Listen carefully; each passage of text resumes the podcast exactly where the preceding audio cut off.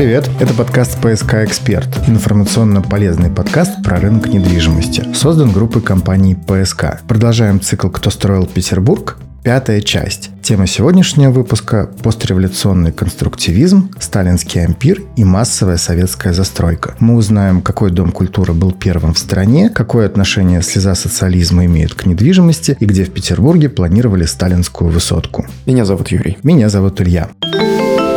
Тема недели. Модерн, появившийся в самом конце XIX века в процессе своего развития, из романтического стиля постепенно перешел к более строгому функциональному. Именно функционализм является главной чертой следующего архитектурного стиля – конструктивизма. Он появился в России постреволюционный в 1920-е годы и просуществовал немногим более 10 лет. В стиле конструктивизма, как правило, строились общественные здания нового советского образца – дома культуры, фабрики кухни, административные спортивные досуговые центры, театры и бани. Появились и новые форматы жилья, жилмассивы, а также промышленные объекты в новом стиле, фабрики и заводы. Молодые советские архитекторы перевернули представление о том, каким должно быть здание. В основу стиля легли утилитарность, экономичность, лаконичность форм, отсутствие декора и правильная геометрия. Кстати, именно на этих принципах базируется и современная архитектура, прообразом которой смело можно назвать конструктивизм. Но нас по-прежнему тянет в старый город любоваться неправильными изгибами улиц, деталями фасадов, наслаждаться непредсказуемыми ракурсами случайного. А в Петербурге же конструктивизм преобразовался в отдельный стиль – ленинградский авангард. В нем функционализм соседствовал с акцентом на художественные формы. Большинство построек было сосредоточено в так называемых зонах роста того периода, на заводских окраинах, формируя новое кольцо городской застройки. Как же развивался город после становления советской власти? Подробнее об этом расскажет руководитель экскурсионного бюро «Ленинградская симфония» Арина Данилова. Комментарий. Петроград после революции переживал поистине тяжелые времена. Столица в марте 1918 года переместилась в Москву, а число жителей Петрограда, где до событий 17 года проживали 3 миллиона человек, сократилось практически в четверо. Мысли о развитии города в таких обстоятельствах казались утопией. И тем не менее, в 1918 году декретом наркома просвещения Луначарского был создан музей города, а его директором стал Лев Александрович Ильин, архитектор с богатым дореволюционным опытом. В столь катастрофических условиях, когда многим казалось, что Петроград умирает, Ильин и его коллеги сформулировали главные градостроительные принципы, заключавшиеся в сохранении исторического облика бывшей имперской столицы и отказе от чрезвычайно смелых архитектурных решений, столь распространенных в молодом советском государстве. В 1919 году был создан Совет по урегулированию плана Петрограда и его окраин, а при Совете архитектурная мастерская, руководителем которой стал академик архитектуры Иван Иван Александрович Фомин. Среди членов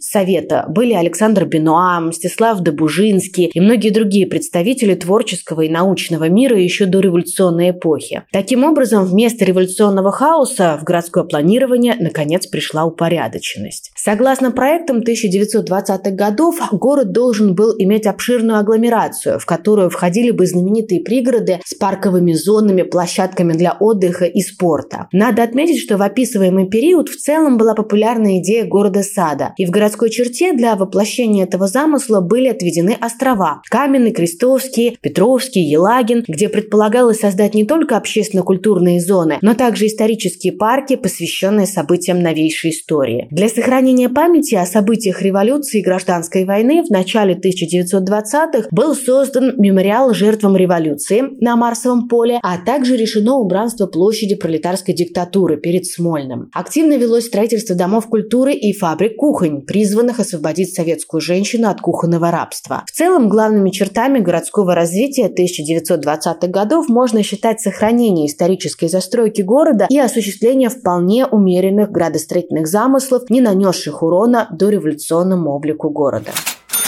Кстати, напомню, что Санкт-Петербург еще в 1914 году, после начала Первой мировой войны, на волне антинемецкой пропаганды обрусел и по инициативе Николая II был переименован в Петроград. Кстати, именно тогда город стал называться не в честь святого апостола, об этом мы рассказывали в самой первой части цикла «Кто строил Петербург», а в честь императора Петра Великого. 12 марта 1918 года столица России переносится в Москву. Через 4 года на карте мира появляется новая новая страна – СССР. И в 1924 году, спустя 4 дня после смерти Ленина, Петроград становится Ленинградом на долгие 67 лет. Петроград, как считают, навсегда переименовывают в Ленинград.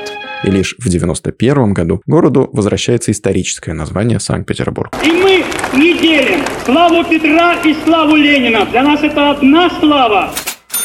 Если говорить об общественных памятниках конструктивизма, начать стоит с первого дома культуры в стране – ДК имени Горького. Здание было построено по проекту Гигела и Кричевского к десятилетию Октябрьской революции. Строительство постоянно задерживалось, прежде всего из-за отсутствия строительных материалов. Пришлось даже разобрать несколько старых домов. Кстати, при этом проект получил гран-при на Всемирной выставке в Париже. Как и в дореволюционной России, советские архитекторы разрабатывали не только отдельные здания, но и целые ансамбли. Одним из таковых является площадь имени Кирова, как доминанта нового района и где до 1930-х годов вообще был пустырь. Площадь была создана по проекту архитектора Ильина, а ее композиционным центром стало здание Кировского райсовета. Это то самое здание с башней, на которой красуется и по сей день серп и молот. Несколько лет назад стало известно, что до строительства Дома Советов был использован камень с надгробия уничтоженного Митрофанинского кладбища, которое находилось неподалеку. Это здание, как и здание администрации Московского района на Московском проспекте 129 до сих пор используются по назначению, что говорит об их удачном функциональном проектировании.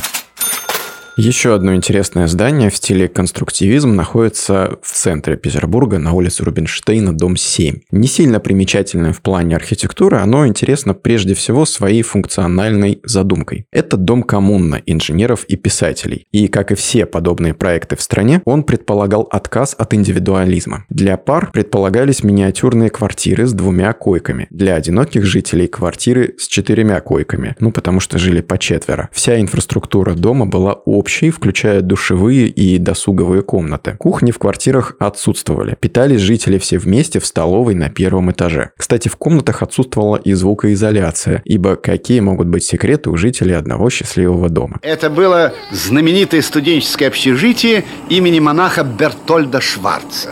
Когда-то здесь жили студенты-химики, а теперь общежитие напоминало нечто среднее между жилтовариществом и феодальным поселком. Кстати, еще в те времена и по сей день в народе дом называют «слеза социализма». В 1930 году практика домов коммун была осуждена советской властью, и подобные социальные эксперименты над людьми прекратились. И еще один формат недвижимости в стиле конструктивизма назывался «жилмассив». Это проекты из нескольких домов и кварталов с единым замыслом легли в основу современных жилых комплексов в рамках комплексного освоения территорий. Условно их разделяют на три типа по историческому периоду, в который они были построены. Дореволюционные, довоенные и послевоенные. Дореволюционные рабочие городки построены в стиле модерн. Примером служит Нобелевский городок, построенный для рабочих завода Людвига Нобеля в Санкт-Петербурге. Его построили Шретер, Лидваль и Мельцер. Жилье здесь предназначалось для квалифицированных рабочих завода, и городок этот, по задумке авторов, должен был сочетать функции работы, быта и отдыха. И совсем недалеко от этих мест в 2020 году группа компаний ПСК построила и ввела в эксплуатацию жилой комплекс Нобелиус. Таков он, новый дом бизнес-класса «Нобелиус». И каждая из 80 квартир дома уникальна.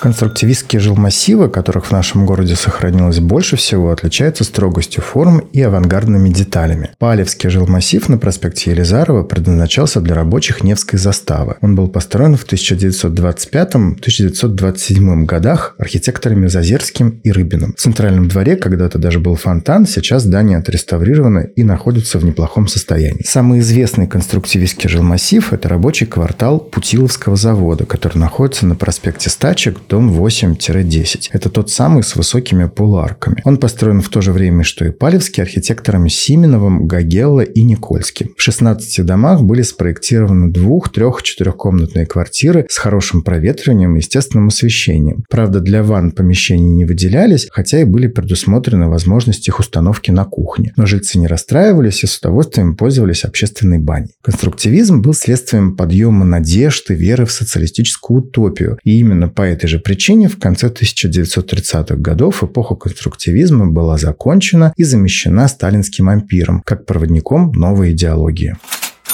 Сталинском ампире или неоклассицизме отражались идеология довоенного и послевоенного периода. Утверждение единой власти, военной мощи, промышленности, индустриализации отчасти были заимствованы из традиции русского ампира XIX века. К античным колоннам, аркам и военной символике добавились конструктивистские элементы, масштабы и новые технологии строительства. Самые амбициозные проекты архитекторам сталинского ампира осуществить не удалось, и прежде всего из-за Великой Отечественной войны. Речь прежде всего о дворце Советов архитектора Бориса Иофана. Дворец должен был находиться на месте храма Христа Спасителя в Москве и предполагался в 415 метров в высоту. В проекте сверху здания должна была располагаться статуя Ленина 100 метров высотой. Война прервала стройку века на этапе фундамента. В 1941-42 годах стальные конструкции Дворца Советов были демонтированы и использованы во время обороны Москвы для сооружения мостов. А в 1960 году в фундаменте дворца открыли самый большой в мире открытый зимний бассейн Москва, который проработал до 90-х годов. После его закрытия на этом месте был восстановлен храм. В свою очередь, Петербург высотных доминант в стиле сталинский ампир не имеет, хотя и существовал проект сталинской высотки на месте бывшего СКК. Самым ярким проектом сталинского ампира в Петербурге был и остается Дом Советов, построенный по проекту ведущего архитектора Ленинграда Ноя Абрамовича Троцкого. Величественное здание на Московском проспекте должно было стать началом строительства нового центра города. До войны существовал проект переноса центра города на юг,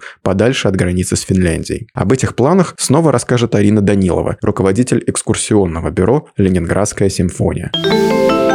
Комментарий. 1930-е годы городское планирование вышло на принципиально иной уровень. Стал разрабатываться генеральный план Ленинграда. Город существенно расширял свои границы, поэтому звучали предложения о едином согласованном плане развития города и области. На подготовку генплана 1935 года под руководством уже упомянутого нами архитектора Льва Александровича Ильина существенно повлиял внешний фактор. Стала очевидной напряженность на советско-финской границе, что сделало невозможным быстро быстрое развитие агломерации к северу от Ленинграда. По этой самой причине основными векторами развития стали южное, юго-западное и юго-восточное направления. Как раз-таки к 1930 годам относится идея создания нового политического и административного центра на юге города. В районе Московского проспекта ведется строительство Дома Советов, осуществляется парадная застройка в духе сталинского ампира. Согласно генеральным планам 1935 и 1939 1909 годов предполагалось создание широтных, дуговых и диагональных магистралей в Ленинграде, формирование новых ансамблей на берегах Невы, а также вывод ряда крупных предприятий за городские пределы. Тогда же велось обсуждение вопроса о необходимости строительства дамбы, которая защитила бы Ленинград от катастрофических последствий наводнений. Но все эти грандиозные замыслы, к сожалению, были перечеркнуты начавшейся войной и блокадой города.